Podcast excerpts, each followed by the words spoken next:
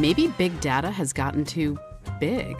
Whether you're a B2B marketer or a consumer brand, your data needs to be viable, relevant, and accessible so that Stirista can help you retain customers, acquire customers, and make it personal. Welcome to the Marketing Stir podcast by Stirista, probably the most entertaining marketing podcast you're going to put in your ear. I'm Vin, the producer here at Stirista. The goal of this podcast is to chat with industry leaders and get their take on the current challenges of the market and we'll have a little fun along the way. In today's episode, Aaron Wollner, the Chief Marketing Officer at Quontic, chats with us about how technology and user experience connects customer service reps with customers effectively. Give it a listen. Ladies and gentlemen, hello, hello. It is me, Vincent Pietrafesa. That must mean it is the Marketing Stir. Thank you for listening and thank you for all the amazing, kind words that you're emailing us, that you are telling AJ and I when you see us at conferences. What a nice treat when people come up to you and are like, wait a minute, hey, I listen to you while I'm working out. I'm like, well, that can't be that motivational, but whatever, sir. Keep on listening. I appreciate it. But it's so good to be here. Thank you, ladies and gentlemen. Just talk about Stirista. It's the first time you're ever listening to the podcast, the marketing stir, stirring things up, Stirista. We're having a conversation. Let's pause and talk about Stirista just for like 14 seconds. Maybe it's more than that. But who are we? We are a marketing technology company. We own our own business to business data, business to consumer data. We help companies access that data and help them get new customers. Ah, new customers are fun. Who doesn't want new customers. We do that through our own email sending, our own DSP, connected TV. Email me, vincent at stirista.com. I, of course, am the vice president of B2B products and partnerships. I only deal in B2B, but we do all of it. So email me, I'll point you in the right direction. You are emailing me, which I do appreciate. Not all the time is it for what I intend, but it's okay. You're listening. And nine times out of 10, you're trying to sell me. But hey, do your thing, man. Do your thing. It's so good to see this next person. He is my CEO, our commander in chief here at Stirista. He claims that shirt's pink, but I think it's orange because he can't escape the orange. That's our colors, ladies and gentlemen. Mr. AJ Gupta. What's up, AJ? Hey, Vincent. Bright day here in Texas. I'm actually going to be headed this weekend to play a uh, state tournament in Dallas. So we'll see a true test of human spirit when we're playing in 105 to 110 degrees. I know it's crazy. That's all I keep hearing in the news is like all of down south, just that whole area is just record highs. I'm like, that is awful. That is awful. Yeah. Yeah, so and I think Dallas is slightly hotter than San Antonio, so I can't. Uh, it's hard to imagine what hotter than San Antonio feels like, but we're about to find out in the next day or two. That is crazy. I'm so glad you did not have anything there this summer. I remember we're gonna have like a little the, the get the team together. We're like, what? Are you nuts? It's it's August in San Antonio. No way. Let's uh let's save it to September, which isn't much different, I would imagine. But hey, I'm sure it's like three degrees cooler. But it's I great. Think, I think you'll find the difference between 105 and 98 to be quite uh, quite different. Oh, I would imagine if that happens in New York City, it's shut down. They shut New York City down. Everyone's opening up fire hydrants, which you could do apparently. I've, I've seen that many a hmm. times in New York, and I'm sure our, our guest coming up has seen that, having lived in New York uh, before. But yeah, you know, people ask me all the time, you know, the question I get asked all the time about you, AJ, is AJ really good in tennis? Uh, yeah, I was like, you know, I was like, I don't know why they, they are they judging you? What are they judging you for? I was like, no, he's good, legitimately, and it pains me to say something nice about him, but especially athletic wise. But he's actually good in tennis. People follow tennis. Uh, U.S. Open's coming up, so that should be a fun time of tennis. So yeah, no, you are actually good. I was surprised. I think you told that ping pong story so many times that uh, people really started questioning my athletic abilities. Yeah, they, they did. Uh, well, I don't know how much athletic ability ping pong takes, especially the type we were playing at a holiday party after a few beverages, ladies and gentlemen. But you got to see some people in the park here in New York City. I walked by these two people playing in the park. These guys are like on fire. I'm like, this is crazy. But yeah, I wasn't like that. Maybe it was beginner's luck, you know, sort of like your fantasy football season last year. Oh, oh all right. Shots, shots fired. fired, ladies and gentlemen, because the season's about to start. But enough about us. I will see you very soon in New York City. And I hope to see this next guest in New York City one day. He's no longer here. He left, which I'm very upset about. But I knew when I talked to him. And our producers know this. And AJ, you even know this. You're like, how do you know someone used to live in New York? How do you know they used to be an East Coaster? I feel it. It's in our bones. And I'm sad that he's no longer here in New York, but we are going to get together, ladies and gentlemen. And I'm very excited for you to talk to this company, Quontic. It's a very unique company. I love the concept. I think the world needs this right now. Ladies and gentlemen, he's the Chief Marketing Officer of Quontic. Ladies and gentlemen, Aaron Wollner. What's going on, Aaron? Hey, Vincent. How are you? Doing great. Doing great. Awesome to talk to you again. Yes. Why did you leave New York? That's not one of the you know questions. I, I was like, why did you leave New York City? Um, I guess I'm a follower, right? So mid mid pandemic, um, there really was this bizarre exodus, right? I think that you know things got all shuffled, um, and you sort of lost perspective, right? Because um, one thing every New Yorker shares is the love for their neighborhood, right? Like you love Tribeca, that's your neighborhood, and there's a relationship there. So I, the, my last stop for the last five years was Carroll Gardens in Brooklyn. Yeah, love it. Um, and I had this like deep connection to my immediate area which changed so much, right? Like, you know, don't, we don't need to rehash all the closings and the bizarre stuff that was happening at that time.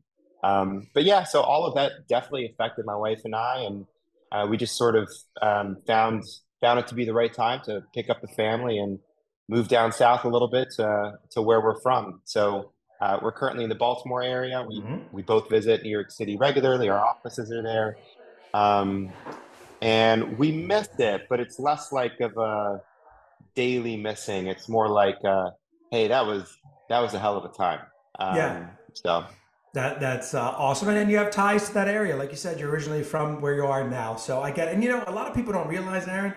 And these are not my official questions I want to ask. I'll get to those in a moment. But a lot of people don't realize that when you're in New York City, there are neighborhoods, and you are very much like it's rare that I go. Outside of the neighborhood believe it or not. If it's like you know when someone now is like oh let's meet in times square i'm like oh really? Times square? Are you crazy? But anyway uh, well you know we're glad that you'll be coming back to visit and we'll definitely get together. But aaron let's get into it here. Quontic for the people listening tell us about quontic and obviously the cmo role. Generally we people know what that entails, but tell us, you know, sometimes there's different nuances. So, Quontic and what your role specifically involves there. Yeah. Um, so, we're a digital bank. Um, so, we're a financial institution that exists completely online. That's sort of like the very basic definition. Um, what sets us apart, and I think that's kind of my job and some of the um, some of the branding that I've worked on. I just passed my three-year market Quontic, so nice little milestone for me personally and a lot of my team that I, you know, brought in over the past couple of years uh, have certainly helped a lot with this. But from a brand standpoint, what sets us apart is that we are a digital bank with a heart. Um, and that needs to mean something because that sounds kind of nice, but um, where we landed was uh, we have to acknowledge and accept the trade off. If you're going fully digital and you're fully online, you're by definition less human, right? Um, and especially sort of given where we are, you know, um, we were just talking about the pandemic. I do think that people sort of, at the end of the day, like connection matters, right? Good, good human customer service matters, and um, you see this all over the place across different industries. You know, uh, customer service being sort of emphasized, brought back stateside, um, and that real emphasis on just you know amazing um, customer service and how that you know you know creates a, a long-term business model so all of that to say is that we we acknowledge that and where that brought us to was um, a more humane uh, place for the digital bank right so we do have all sorts of new and interesting ways for you to interact with our people. Um, and so we have the digital bank side of the business, we have the mortgage lending side of the business. Um, and there are some pretty cool differentiating things from both of those um, both of those sides. Uh, from the digital bank side, we um, we're innovative, uh, and we could talk a little bit more about that. I'm sure it'll come up in in different examples, but um, we put pressure on ourselves to innovate, come up with new stuff, experiment, and I think that that sets us apart. Um, and then on the mortgage side, we are uh, CDFI, which is you know another acronym. You know, we're acronyms all over the place, but Community Development and Financial Institution. And so we actually have a mandate to um, uh, you know help people to you know lend to the underbanked, the underserved, and there's a lot that goes into that, and I can go into more of that definition, but there is that that humane aspect in terms of you know who we're lending to, and it's a lot of the time what other big financial institutions um, won't won't do, um, and we found a really good risk averse way to to figure that out. So a lot goes into it, but at the end of the day, uh, we are a best in class digital bank with a heart. No, I, I love that. And we do have a lot of questions around digital banking, the differentiators, why you think people are doing it. We'll get to that in a moment. But we there's a few questions that if we don't ask are staple questions, boy do our listeners get angry. So let's take it to, to that. Second question I have for you is how did you get started in marketing? People love hearing this story because nine times out of ten it's like i was a religion major and here i am doing marketing. Uh, yeah. yeah i'd love to hear your story. Yeah it's like oops right? Like i think every cmo is like oops here i am. Um, so uh, sim- similar story uh, i was i was a political science um, major business minor i flipped those two initially i was a, a business major um, but you know studying business um, I don't know if you went to business school or, or, or anything. Studying business is um, it's just this weird. Um, it's a weird thing to study, right? Because it's such a it's such a practical practice thing that when you're in it, it just like that's where you learn all your your hard knocks and your and your lessons, and you gain all that experience. Like studying the basic principles of marketing, um, it's it's just fundamentals, um, and it's sort of like made up words for very practical things that we sort of inherently know anyway. But um, all that to say, yeah, I, I, accidentally fell into it. My first job out of school about 17 years ago was with this really amazing um, uh, Martech startup by the name of Optimost. So we were first first to market with uh, multivariate testing, right? So you know every every marketer worth his salt is is doing some form of testing and experimentation, A/B testing, web pages, products, what like we're we're we're testing and measuring and um and that's kind of just an accepted approach uh, for for marketers sort of a, you know across the board but we were first to market with the technology that allowed websites in like 2006 and 2007 2008 before we got acquired a couple of times which was its own interesting journey um, to break down web pages into um, you know individual parts and um, to test them through regression analysis and applying advanced statistics. And that's really what set me along my path because what I found there was the marriage between you know hard numbers and the the measurability of marketing. And up until that point, marketing you know was fluff. I really sort of saw it as as the fluffy stuff. Um, and so that's sort of when I fell in love with with marketing and and the um, and sort of the harder side of of marketing and what what it really means to a business. So so off I went. I, I joined um, Sapient, um, which is now Publicis. Uh, shortly thereafter, spent a number of years on the agency side, working on mostly big projects for big big businesses, and that's where I sort of cut my teeth and got serious about all the rigors of um, you know managing a, a big project and the marketing fundamentals and helping big companies figure out complex problems, really from the consulting angle. Uh, and then I sort of found my way into more fintechs, right? Because most of my clients from the beginning just ended up being financial institutions, Bank of America, American Express, um, City National Bank. So this sort of was a natural progression. And uh, eventually, I joined um, a fintech uh, as as the um, the head of marketing, and found my way to to Quontic a number of years ago. So so yeah, I mean, you know, specializing in marketing, um, the common thread throughout really being data analytics and and trying to be the master of um, of marketing from from that numbers angle, even when it comes to the fluffy stuff, right? Even when it comes to the brand side, um, and so that that's sort of who I am as a marketer. My journey was not a straight one, a lot of zigs, a lot of zags, and I think like you know, uh, I'd love to hear that that one out of ten you alluded to, who was like, yes, I was like out of the gate as a as a young man, right, or a, a young woman. I, you know, my ambition was to be a, a, a CMO. Um, yeah, I'd like to I'd like to talk to that person. Awesome, Aaron. Hey, uh, I know you guys are a digital bank, so we were curious whether that lends itself to digital marketing being the primary channel, or are there are there strategies you guys use to market as well? Primarily digital, um, which you would sort of assume. But um, actually, this this is a, a, a, recent story. So last week, a few folks on my team went down to Orlando. There was a big um, the big Florida mortgage convention, so we went down to support sales and really more more from a research standpoint. And we got together, and this is also blends into the fact that we're all remote. So I try and find good, meaningful spots for some people on my team to to get together. So anyway, all this stuff sort of came together. One of the things that we did outside of anything sort of mortgage convention related was we um, we packaged up 500 uh, mailers ourselves, and we did a little campaign. We did a physical mailer, and the um, uh, the insert basically was nice, nice, fun copy about uh, the only thing you'll miss from you know traditional banking is the lollipops that you used to get from the desk, right? I think we can all remember that experience as kids, right? And we actually dropped five dum dums, lollipops, with this sort of nice, you know, message, this like little clever wink, which is a part of our brand. We're constantly trying to like find these nice little moments to just wink at our at our customers in, in a fun way.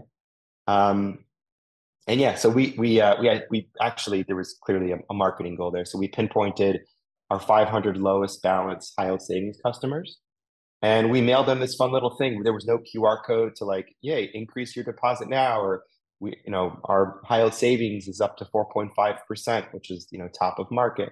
We didn't do any of that. This really was sort of a delight, sort of feel good, physical moment where we wanted to sort of touch uh, a small subset of our of our customers. So that's that's an example of non-digital, but the lion's share, by and large, where where we're spending money, where we're spending time, is is completely digital.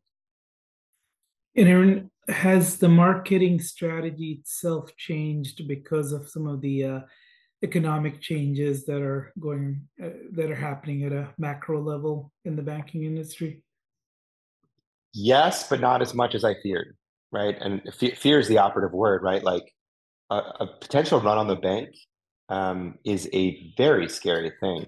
And so in, in Q1, we all know about, you know, SVB and, and, and the handful of banks that essentially went under, right? And there really was a literal run on the bank. Each sort of had its in, individual dynamics. Uh, and thank goodness it didn't, you know, didn't spread.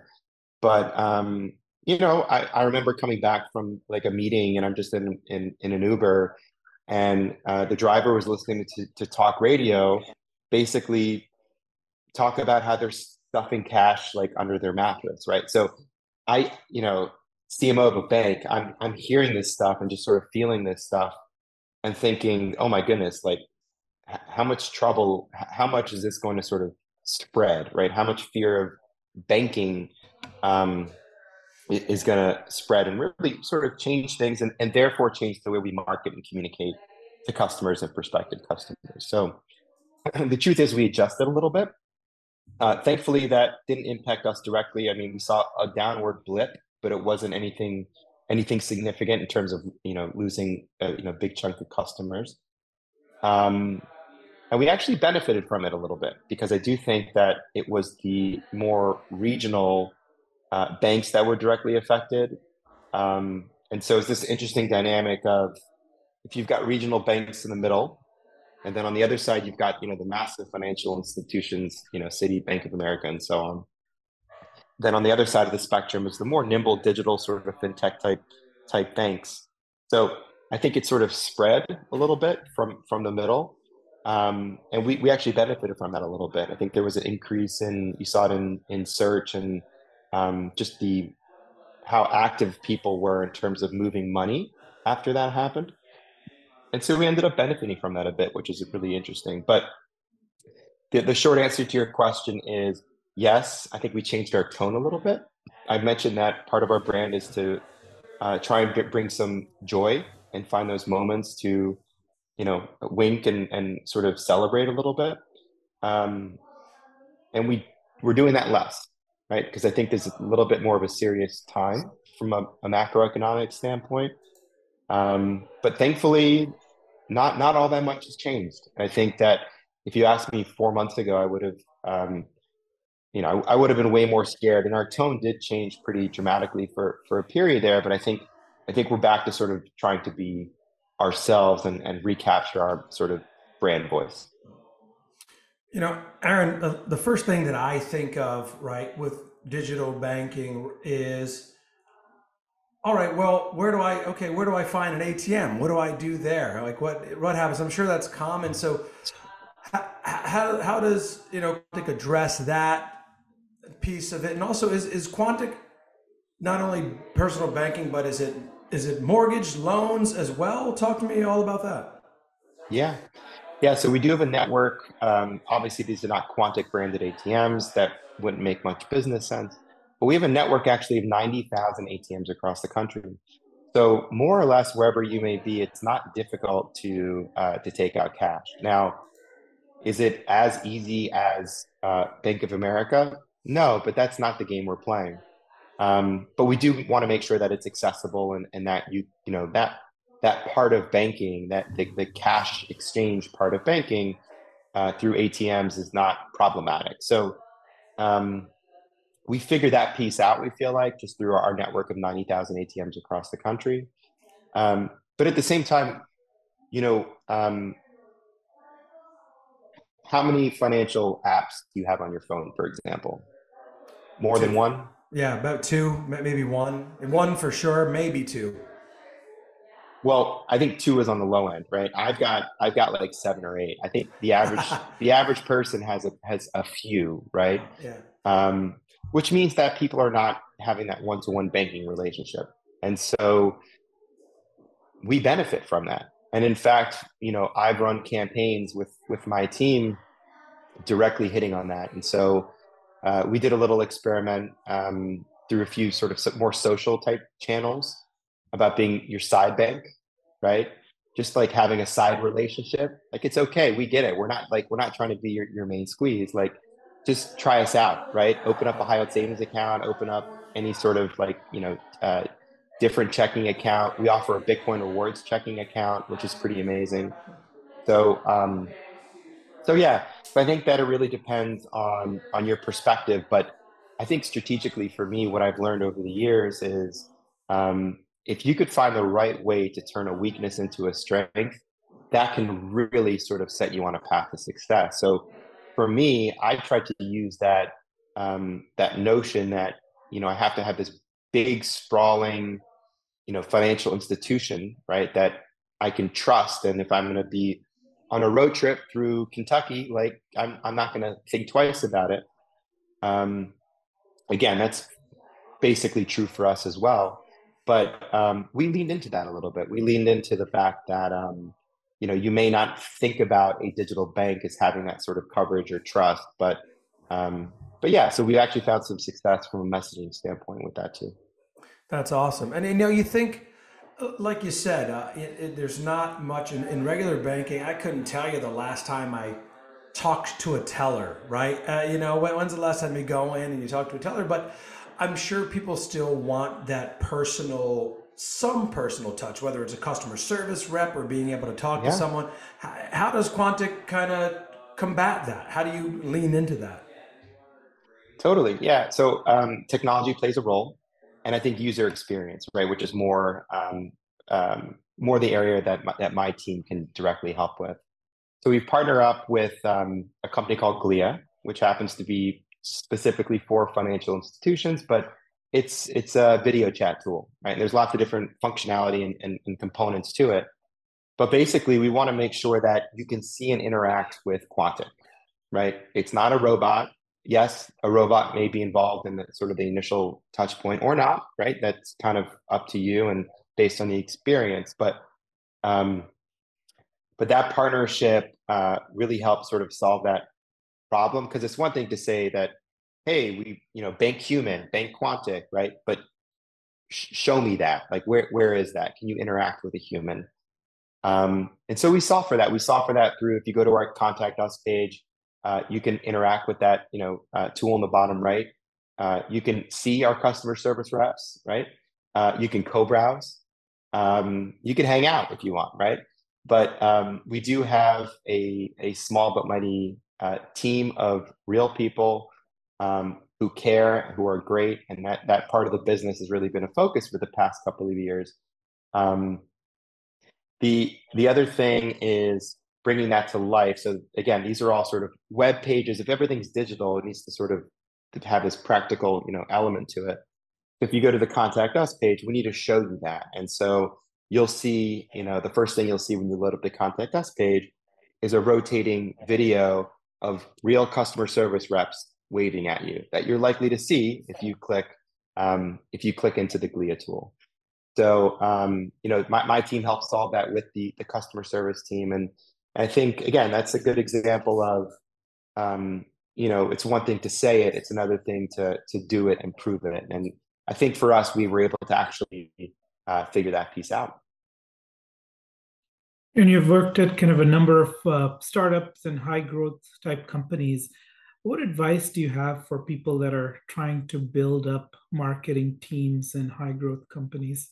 It's really hard. Um, I wish I wish it weren't as hard as it is. But so the the, the big thing that I learned is the tension between um, the need for you know short term immediate big growth, right? Like that traditional hockey stick that every you know startup they have a chart that says, "Hey, here's what we can do," right?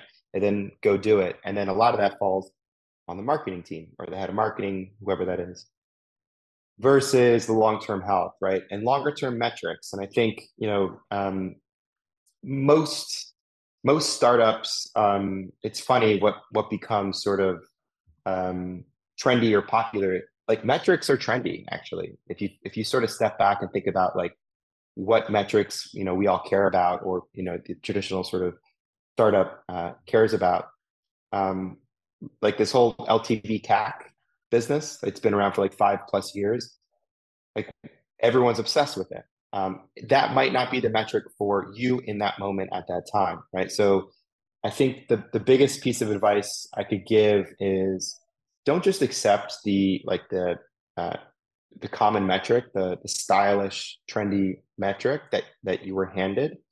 Um, challenge that, right? Know that there are different paths to growth. There's a difference between pursuing volume versus quality, the business model, um, and where it's at in its maturity.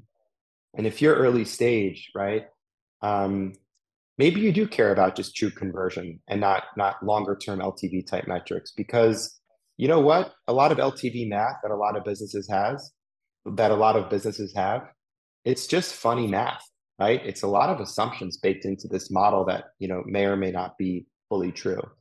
So yeah I think um, it's super hard but um, you know being choosy one of the things that I try and teach my my teams is um, what we choose from a metric standpoint, be it a campaign or just a, a broader strategy, that's where the skill is, right? I think that that really is a, a, a skill set to know and have an intuition about, you know, what metric and what goal to to pursue, given the situation. For early stage startups, it can be really tough. In in terms of kind of Quontic's business in particular, was there something that uh, drew you into the company when you first started? Totally. Yeah. I think it actually had a really, um, a really great story. And I think that, you know, people at the end of the day connect with a narrative. Um, and then the Quontic story, um, starting as this sort of sleepy, hum- humble community bank outside of New York City, and becoming this national digital bank uh, with this very human side to it, uh, helping people, giving back, doing good. Um, I just love the story. Uh, so the story was a big piece of it. I felt like as a CMO, there's a lot that I can do with that.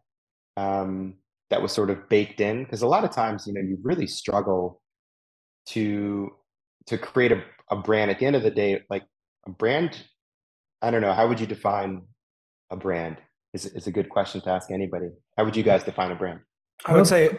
Oh, go ahead, AJ. No, go ahead. I would say uh, a brand is anything that has a partnership or you know connection with their customers. Uh, you know a brand is anything that you are uh, you know selling or your uh, your messaging your persona. I kind of tie those words in with a brand how about you aj it's sort of kind of the sum total of uh, how the world views you. So um, I've always said, uh, being from the uh, services and solutions side, if we were to sell T-shirts, would probably get more respect as a brand uh, than a solutions provider walking down the floor. You know.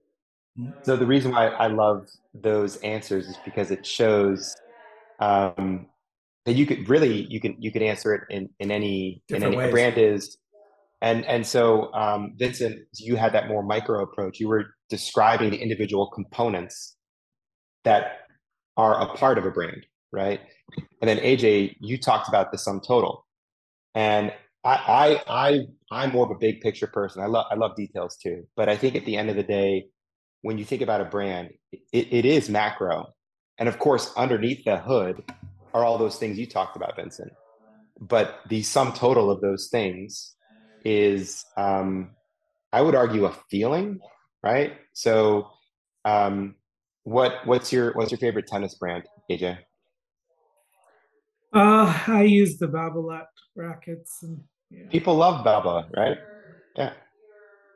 Um, and so yeah i mean a- any sort of relationship that you have with a brand i think there's some some connection and some feeling to it but it's the sum total right and so right. did that did that um, you know tennis company do one thing that resulted in its brand probably not almost definitely not but all the things right. put together and all their initiatives and and tactics and promotions and sponsorships and and the product itself of course um yeah so i love these sorts of conversations but yeah from from a from um, from a brand standpoint um, and from a story standpoint, Quontic really really attracted me. And then, of course, uh, the second part of this answer is going to be much quicker: the people. Um, and I think at the end of the day, what keeps people what keeps people in their job? Um, if you were to sort of you know drill down and what is the number one thing that, that keep people in their job? It's people. It's the other people that they work with. And there's a lot that comes out of that, right? Like you know, I feel like I'm being micromanaged or I have no control, all the things that, all those negative things that come with, you know, surrounding yourself with maybe not the right people at work, right? And that might sort of force you to look for something else.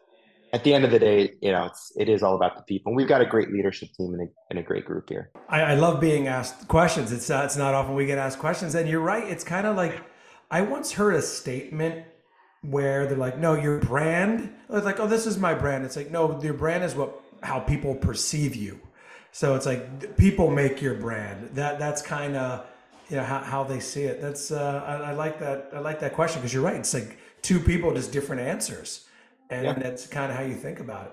Let's let's stay on on brand here in the sense you, you mentioned in the beginning, New York City. It was kind of almost a regional bank, if you will and then you started scaling nationwide. What was that process like? What did you find? What were some of the challenges, Aaron? Yeah, it was fast and furious. Um, so uh, obviously, there's like the compliance piece, and um, you know we had to like grow our legal counsel. So there, there was real, you know, practical back end stuff that we needed to do to to to get that national charter. Um, but once we had that in place, it was actually going out and sort of proving to ourselves that we could, from a bank perspective, it's more straightforward because once you have that national charter, you know, and especially if you're online, you know, if a someone applies online for a checking product from Montana, we now have a customer in Montana, right? So there's not much, there's not much to that. However, with the mortgage lending side, it really is more complicated because you need to have people sort of selling in those areas. So it was more challenging from a mortgage standpoint. Um, but it actually happened quite quickly once we got all the pieces in place. Aaron, one of our staple questions here on Marketing Stir uh, has to do around LinkedIn. I'm sure with kind of the uh, places you've worked and the titles you've held, you get a number of unsolicited messages on LinkedIn. So, would love to know what's a message that gets a response from you and what's one that really annoys you? Yeah they're mostly annoying aren't they? Um, oh, yeah. so so let's start there. I, so i don't like um, i like to assume people are smart. I think this is just very broad philosophy right? Like you know do, do you assume people are, are, are smart or not? And i think like tricking people is really sort of um, undercutting that that you know um, optimistic philosophy so anyway, I, I, all of that to say, like, I can tell if you're tricking me, right? like, like a a message that is sort of you know, um, where the subject line might say like, you know, hey, uh, like following up, or or even like go Terps. I went to University of Maryland, the Maryland Terrapins, right? Like, um, and that's not even necessarily tricking. That's just more of like um, obviously an, an approach, but um, it insinuates like you know you you you know me you know my background. Um, so yeah i think more often than not um, it, it, it can be perceived as like are you are do you think you're actually like getting one over on me or even pretending like they found an issue with something or that it's it's an existing relationship? Like all, all that stuff doesn't doesn't work in my opinion. So assume assume uh, positive intent, assume people are smart. And um, look, starting a conversation is never easy. And I think that, you know, over the past few years where LinkedIn really has become um, incredibly popular and th- therefore it's brought in all this, um, you know, ma- mass marketing and all, the, all this um, outreach that we, that we see today. It's hard. I think it's really hard to cut through the clutter. I'm trying to think about what what cuts through is a real offer. Actually, I think the this may have originated on LinkedIn, uh, if, if, I'm not mistaken. So um, so yeah, I think if you've got a real real proposition, if you've got a real conversation, if you've got a real um, real real value um, prop, it's never easy because a you're cutting through the clutter. Um, but yeah, so expect to be ignored. I think largely speaking, but um, but don't try and trick people. You know, I, I like that. It's like you, know, you assume people are smart, but I also feel like a lot of the things that are sent are bots. That it's, you know, hello, you know, Aaron, you work at, you know, Quontic Incorporated. I'm like, come on, you, you know, who says incorporated? Like, no one says that. I think so. Yeah, it's one of those things you got to have to be, you know, careful. But yeah, every it's funny after 140 145 of these there's never been a marketing professional on the podcast who's been like you know you know just yeah send me 17 messages and make them you know very impersonal. Um, but yeah it's kind of that uh, you got the, certain things have to stick. So aaron we're getting to the end of the podcast here. The personally let's get to know you personally. What do you like doing on the weekends? You have the family there what uh, you know, some hobbies? What do you like doing? Uh, who do you root for sports wise? I'm wondering. You've been in New York a long time, but you're from that area. You know, is it is it the DC teams? Is it the Baltimore teams? Talk to us.